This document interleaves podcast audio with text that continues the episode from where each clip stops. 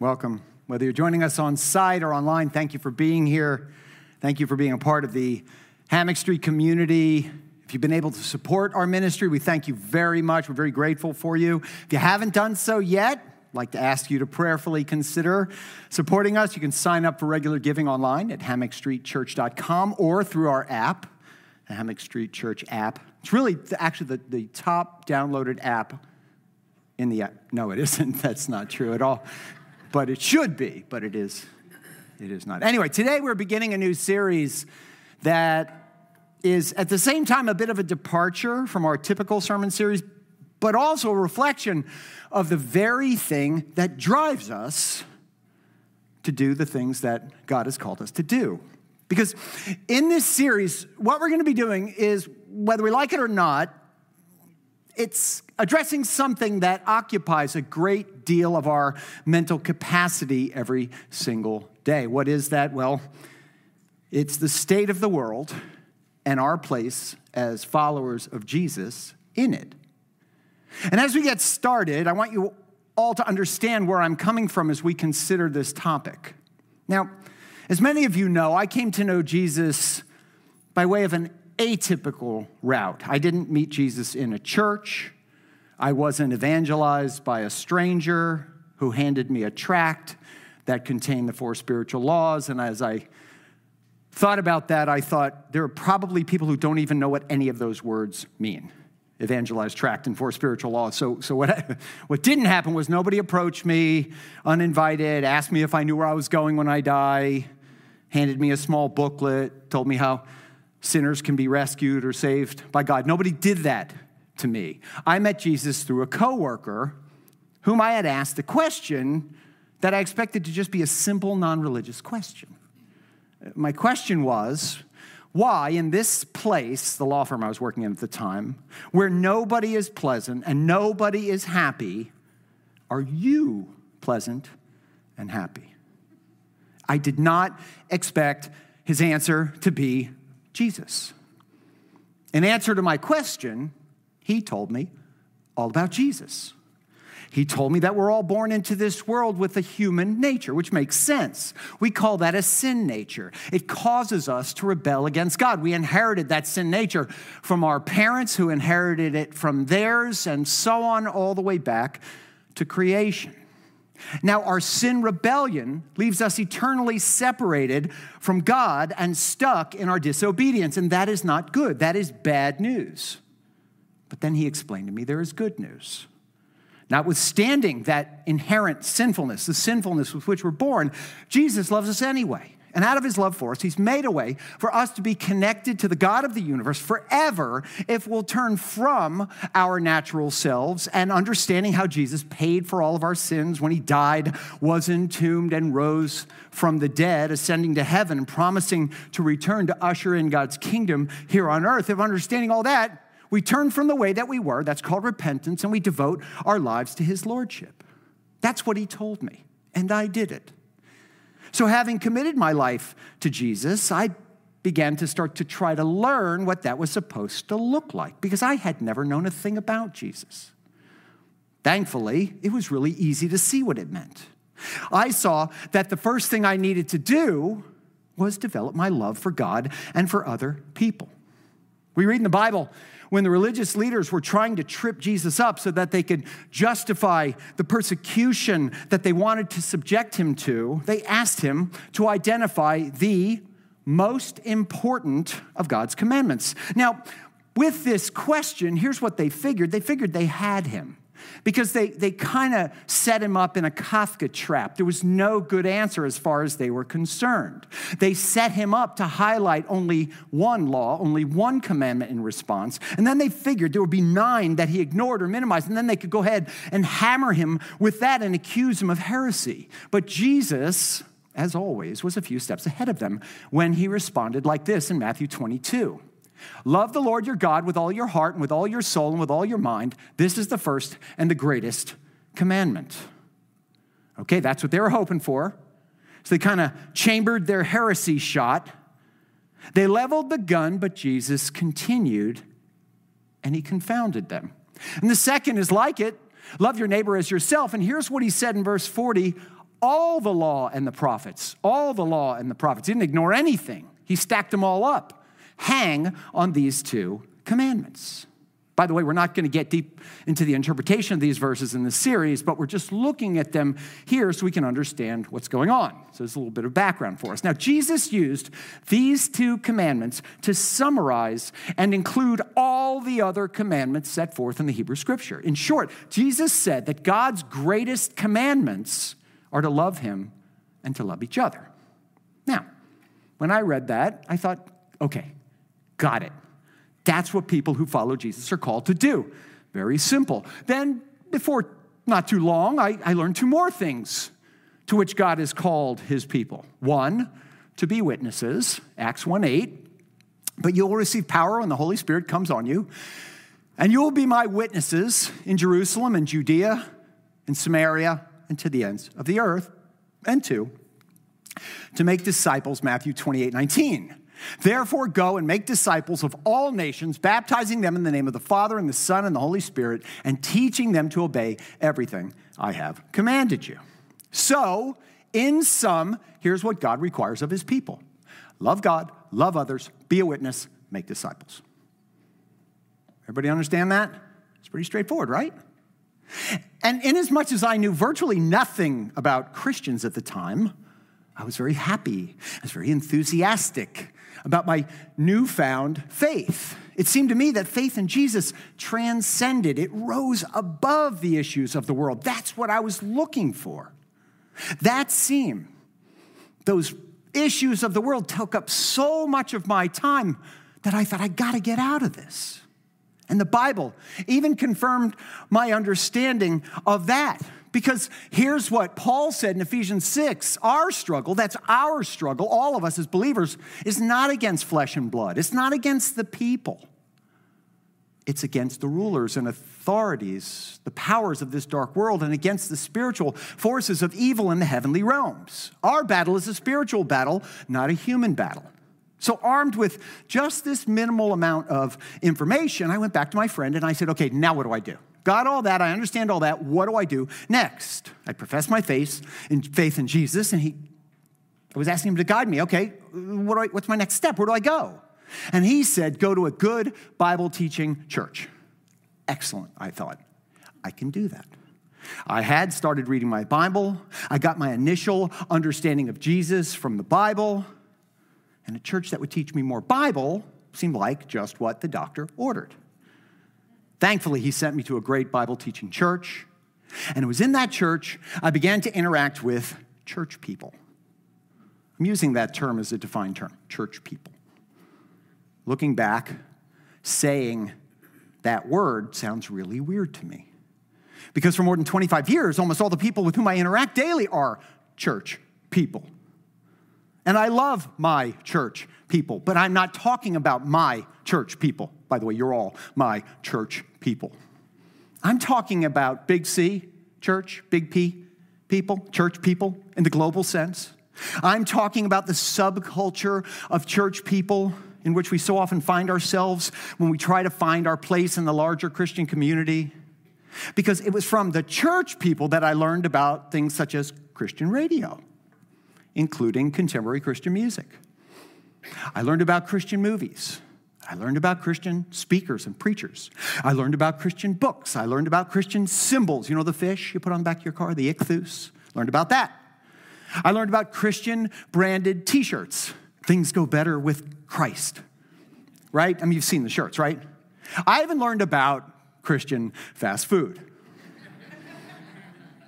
All of these things, by the way, are more or less okay, if not really great, like, like Chick fil A. But they generally help us to know more about our faith and can even help us more closely bond with each other, with other believers. But it wasn't long before I found out about Christian politics. Or more specifically, what many demanded that fellow believers in Jesus ascribe to regarding their American politics. Now, before I continue, because now I'm getting on a little bit of thin ice here, and I get that. I need you to understand. What I'm about to say doesn't mean I'm telling you you can't follow politics, okay? I've had an interest, interest in politics since I was a little kid. My family is very political. My extended family is very political. Everybody is very well versed in politics. We talk politics around my dinner table when I was just a kid. We talk politics at all our extended family gatherings. I held elected office, student government offices in high school and in college. I like politics so much that my undergraduate degree is in political science. Okay, so I know politics, I like politics, I follow politics, but that wasn't the issue. The issue was that politics seemed to be of central importance, primary importance to many in my new world, in the world of church people. And the way that politics were being discussed among them was not in line with the other things that I was learning about living the life of a follower of Jesus. It seemed that loving God, loving others, being a witness, and making disciples, well, that was forced to take a back seat to division, judgment, arrogance, condescension, acrimony, all inspired by politics.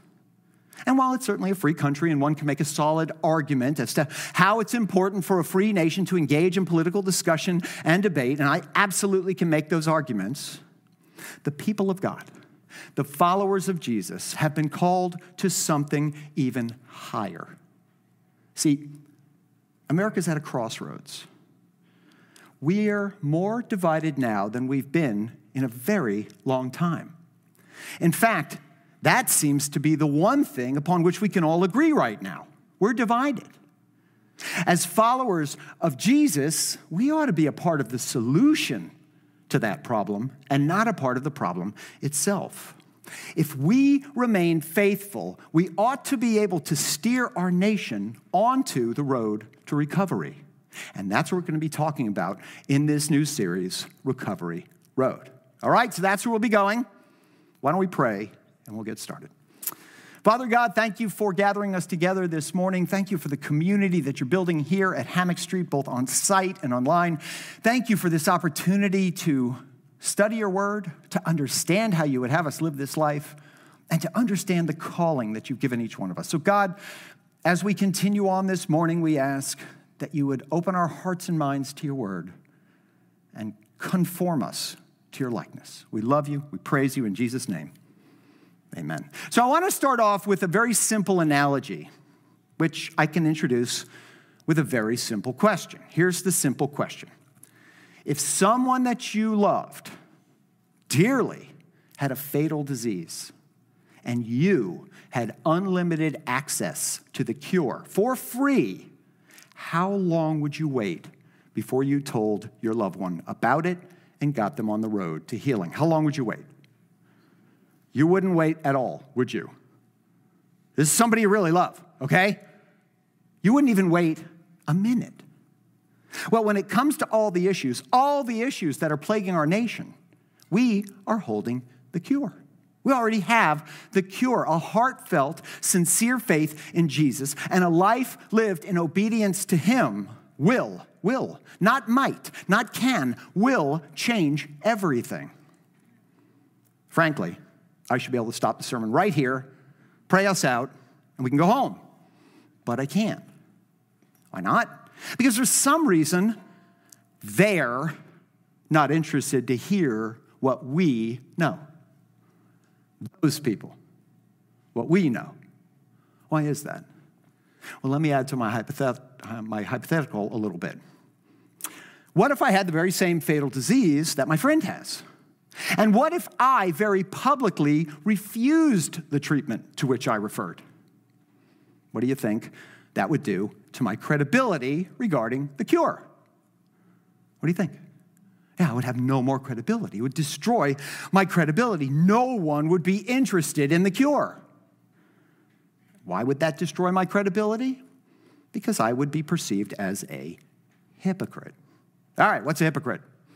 A hypocrite is a person who expects something of someone else that they are unwilling to do themselves. Okay, in short, a hypocrite is a person who advocates one thing but does the opposite. Now, throughout the New Testament, Jesus encountered the religious leaders of his day, and he reserved his harshest words for them. You know what he called them? Hypocrites. 20 times in the New Testament, Jesus called out the religious leaders of his day as hypocrites. In the Sermon on the Mount alone, Jesus told his audience to not act like the hypocrites who gave money to show off, who prayed to show off, who fasted to show off. 20 times Jesus told his people to not be hypocrites. Yet, notwithstanding that, today, far too often, we as church people can be perceived as hypocrites too. How? Well, sadly, there are a lot of examples. But for purposes of this series, I want to focus on one hypocrisy that has become, rightly or not, widely regarded as unique to church people. The hypocrisy that arises when we raise our faith in politics or our faith in government above our faith in God. In the world, as it is today, on some level, no matter where we land on the political spectrum, we all do that. Whether we're liberal or conservative, independent or libertarian, traditional or progressive, we all seem to be allowing our understanding uh, of and faith in politics, politicians, and government to overshadow the one thing that should unify us and hold the key to much of what ails us as a nation, and that's our faith in Jesus. We need to stop doing that, which is why we're calling this message We the People. Today, we're going to talk about why we need to stop doing that. So, we'll start off by looking at where we stand presently. Now, no matter where you fall on the political spectrum, and I want you to understand this, don't try to be guessing who belongs in what bucket or whatever. You'll never guess the bucket I belong in. I've tried to make a life making sure that no one can guess those sorts of things. But no matter where you fall on the political spectrum, there's one thing about which everyone in America believes right now, and that's we're a divided nation. Some people say that we're more divided now than any time since the Civil War. Is that true? I don't know. There's no way to test that. No one really knows. But it doesn't stop anybody from voicing their opinion on the subject. As I constantly lament, if you stand around me long enough, we live in a time when people feel the need, the need to broadcast all their thoughts and opinions, no matter how wrong, no matter how ill conceived, no matter how irrational, broadcast them to everybody. I miss the days when we had secrets. I had a, um, I had a professor in law school in my business organizations class. His name was Walter Weyrauch. He's passed away, but he was a um, German immigrant and uh, he told us a story. He said, Well, when I came to America in the 1950s, I didn't speak a word of English, so I didn't say a sing. And he paused for effect and he said, They thought I was brilliant. Sometimes being quiet is better. Some people will say that we're divided as a nation because we've abandoned our founding values. Some people will blame the breakdown of the traditional family. Some will blame the lack of care for the people on the margins of society. Some will blame the absence of faith from the public square. Some will blame the presence of faith in the public square. Some people will blame government spending. Some people will blame the lack of government spending. Some people will blame greed. Others will blame the lack of innovation. Some will blame race. Others will blame other people's focus on race. Some will blame government regulation. Some will blame the lack of government regulation. Some will blame past politicians. Some will blame present politicians. Some will blame our nation's past sins. Some others will blame our nation's present sins. Some will blame the things the kids are being taught. Some will blame the things the kids aren't being taught. I can keep doing this, okay? I, I don't want to keep doing this. Suffice it to say, you get it. There are so many reasons that we think we're blaming for the reasons of our division in society. And these differences have caused a lot of rock throwing among the faithful. You know the expression people who live in glass houses shouldn't throw rocks, shouldn't throw stones? Here's the interesting thing sincere followers of Jesus can be found holding on to every one of those opinions, every one of them, on all sides. If we were to conduct a survey of sincere followers of Jesus, each would look to Jesus in support of the positions that they've taken. The faithful on the political right have been associated by many with the Republican Party since about 1979 and Jerry Falwell and the moral majority, and they are certain that their position is the correct one. And the faithful on the political left are also certain that their view is the correct one because Jesus was for the poor and Jesus was for the downtrodden. And oh, yeah, Jesus had a single mom. Now, you can, if you like, add in the libertarians who think they're correct because Jesus set his people free and wants them to live free lives. And the independents who think they're right because Jesus said that his people belong to another kingdom altogether, so they're independent of this government. And so here we are followers of Jesus divided by their political leanings. And Jesus doesn't want this. He doesn't want his followers to be divided. How do I know that? Because he said it in John 17. My prayer is that all of them may be one, Father, just as you and you are in me and I am in you. May they also be in us so that the world may believe that you have sent me. I have given them the glory that you gave me, that they may be as one as we are one, I in them, you in me, so that they may be brought to complete unity. Then the world will know that you have sent me and have loved them even as you have loved me. That's pretty straightforward. Jesus wants his people to be unified. So, what do we do now? Everyone seems so convinced that they're right that their side is the righteous side, that their position is the godly position, that we don't know what to do. So we ask ourselves the question what would Jesus say? We want to know is Jesus a conservative? Is Jesus far right? Well, of course he is. That's what I heard on TV and read on the internet. It's got to be true. Is Jesus a liberal or progressive? Is he far left? Of course he is. Jesus said the kingdom of heaven belongs to the down and out, to the such as these, not to the tech billionaires. Everyone seems to treat Jesus like a spiritual Rorschach test. People see Jesus exactly as they want to see him. People too often view Jesus through the filter of their politics and not through the filter of their faith. People seem to be approaching Jesus as American Christians and not Christian Americans. As such, everyone feels not only justified, but extremely comfortable in throwing rocks at others. That's why, by the way, you see politicians from all sides quoting, quoting the Bible in support of their positions. But when it comes to who's right and who's not, who's actually the cause of the division that we're experiencing in our nation, everyone's looking in the wrong places.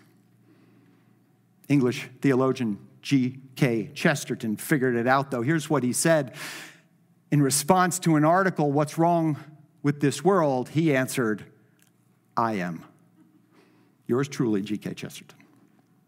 The right isn't the problem, the left isn't the problem. The traditionalists aren't the problem. The progressives aren't the problem. The libertarians aren't the problem. The independents aren't the problem. We are the problem. And here's how Jesus said it Matthew chapter 7, verse 3. Why do you look at the speck of sawdust in your brother's eye and pay no attention to the plank in your own eye? How can you say to your brother, Let me take the speck out of your eye, when all the time there's a plank in your own eye? You hypocrite.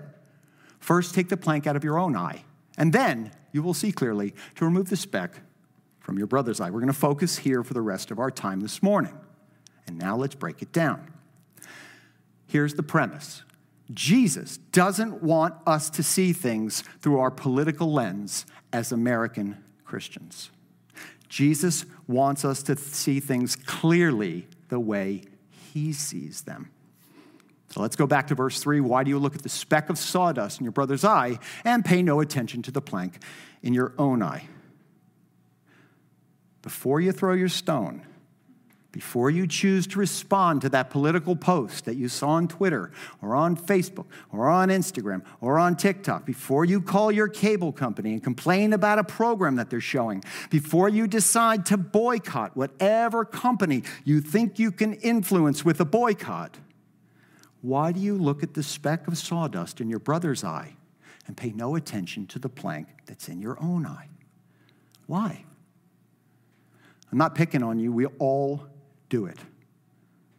And I know why we do it, actually. Here's why because we feel empowered when we do that, because we think we're right when we do that.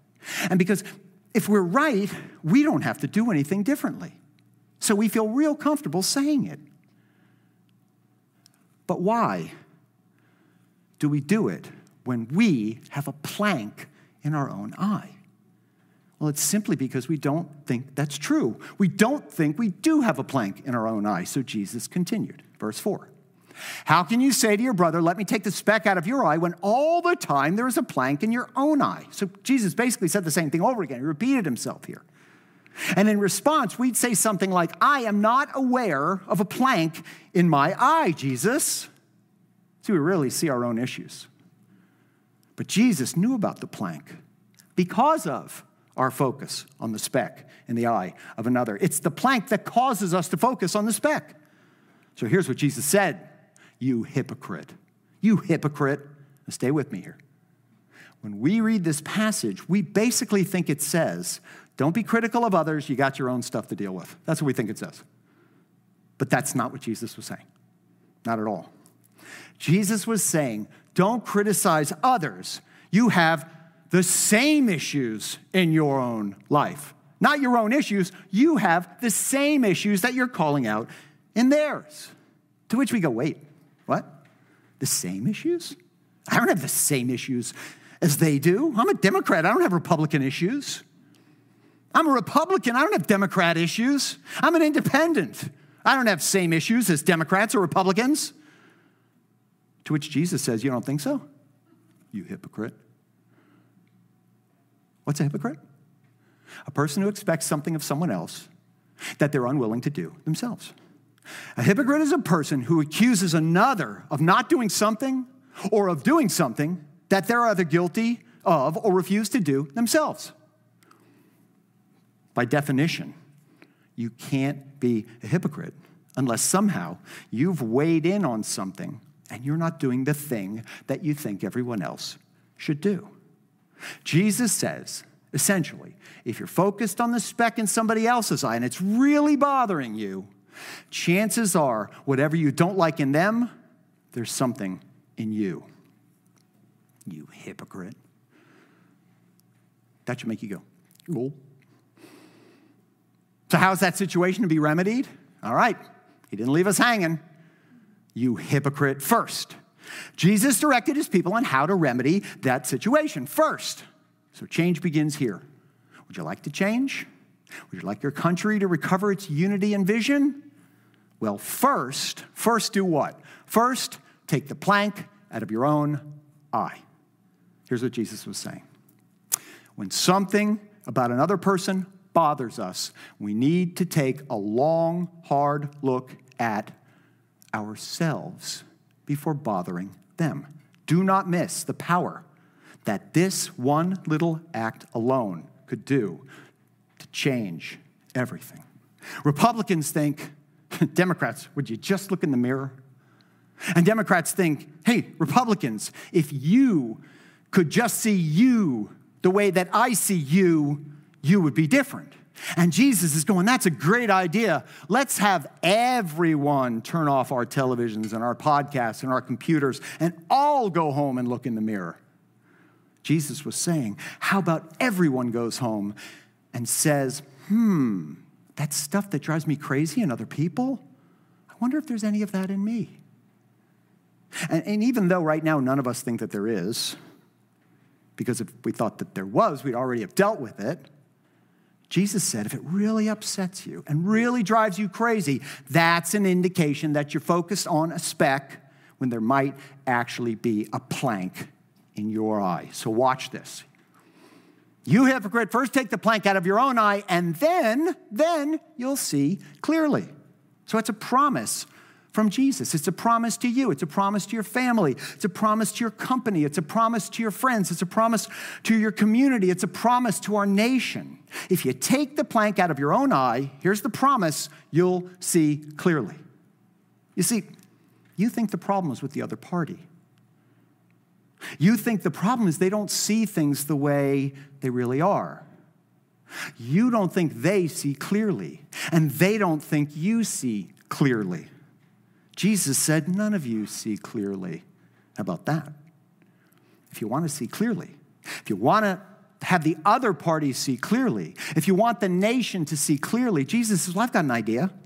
Go home, look in the mirror, look specifically for the thing in you that drives you crazy in the other group, and then you'll see clearly enough to remove that speck from the other person's eye. They did have something there, and so did you. But when you have two people with logs in their eyes, trying to take a speck out of another person's eye, you just end up putting each other's eyes out, don't you? Swinging that big log around. Can you imagine the difference it would make if we could just do this as Jesus instructed? So, the first principle of recovery that we're going to see in this series is the road to recovery begins with we, not they. That's what Jesus says. The road to recovery in your family and in your business and in your marriage and in your friend group, the road to recovery everywhere always begins with me and not them. It begins with me and not they. If you're a follower of Jesus, that's your calling. There are over, get this, there are over 200 million professing Christians in America. Okay, in a population of about 335 million, there are 200 million professing Christians. If we, as a group, were able to do just this one thing, it could have a massive impact on our communities. It could have a massive impact on the level of hostility in our conversations. And it could have a massive impact on our ability to actually implement changes that everybody knows need to be implemented. The road to recovery begins with we, not with they. We believers have some planks in our eye. Christian Democrats, Republicans, traditionalists, progressive, libertarians, independents, we all have planks, all of us. And the only way to see clearly or to help somebody else see clearly is to remove our own plank first. So here are some examples. How you doing with money? You undisciplined with your money? Oh yeah, but it's my money. I do what I want. Jesus said, nope, that's a plank. If you're not saving, if you're spending up to the edge of your income every paycheck, if you've got consumer debt that you regret, if you owe money on stuff you can't even remember you bought, if you're paying interest on credit cards and you don't even remember what you spent that money on, if you've lived up to the edge, if you've lived over the edge, if you've been irresponsible with your own money, don't you lose a little bit of leverage when wagging your finger at the government for being responsible with taxpayers' money? Hmm? What if you've lived and are currently living way beyond your means? Listen, I love you guys, but that's a part of the problem. Uncle Sam's doing as you've been doing. Isn't that a plank? Can you imagine what would happen in our country if just the Christians, just the 200 million of us, decided we're going to get our personal financial houses in order? We're going to purchase what we can afford and live within our means. We're going to give and save and live on the rest. We're going to stay out of debt. You imagine if we did that? That would shift the economy of our entire nation. It's really that simple. All right, here's another one. Are you greedy? of course, I'm not greedy. Give me a break. But you can't see greed in the mirror. What if I ask it this way? Does over 98% of the money that you make that ends up in your hands get spent on your lifestyle? Is it your assumption that the money is only for your consumption? That's greed. That's an abuse of your personal financial prosperity. Jesus doesn't want you to abuse your personal financial prosperity. Do you know what would happen in America if we could get this under control? If every Christian in the country decided, I'm not going to be an average American and give only a percent and a half of my money away, I'm going to be a Christian American, and I'm going to give away a significant percentage of my money. You know what that would do in our communities to have that kind of resource, in our neighborhoods to have that kind of resource, in our schools to have that kind of resource? It would change the world. Not because the government, not because of they, but because of we. Our capacity as Christians in this country financially is unbelievable. What about our families? Are the things we need to do in our families? Are the things we need to address in our families? Do we need to address how our children conduct themselves? Do we need to address how we're treating our spouses, how we're treating our neighbors, how we're treating our community? If we're being honest, we don't like to think about stuff like this, do we? Isn't that what they do? That's a plank. We could keep doing this, but you get the point. So let's wrap up. The solution to our ills does not begin in DC. The solution to our ills begins in our homes and in our communities and in our lifestyles and in our work. The solution to our issues begins here and it begins now. Because at the end of the day, the road to recovery doesn't begin with they. It has nothing to do with legislation, it has everything to do with behavior, our behavior. The road to recovery begins with we, not they. So, what do you say? Let's do this. Because if we do it, here's what Jesus promised Jesus said, if you look in the mirror and you'll address the plank in your eye, I promise you'll be able to see clearly to help the other people around you see clearly. And if more and more people see clearly, we will make progress in our communities and progress in our nation. But it doesn't begin with they, it begins with me, and it begins with we. Amen? Let's pray together. Heavenly Father, we thank you. These are um, tough words. It's, it's tough to be self examining and self critical, but God, we know we need to be because we know that you want an abundant life for us. You have brought us here and you've drawn us in so that we can benefit from you, from our connection to you, so we can understand what it means to be eternally connected to our Creator, to our Father. So, God, help us to not cast blame, but to accept blame, to accept responsibility, to take on responsibility, to do our part, to lead our people, to lead our community, to lead our nation to you. Because, God, you are our only hope. We thank you for this time this morning. I ask for a blessing upon all of our families here in the church building, here online. God, keep them safe and close. Help them to represent you with love and with truth and with grace. Because, God, we know you are our only hope. We love you. We praise you in Jesus' name. Amen.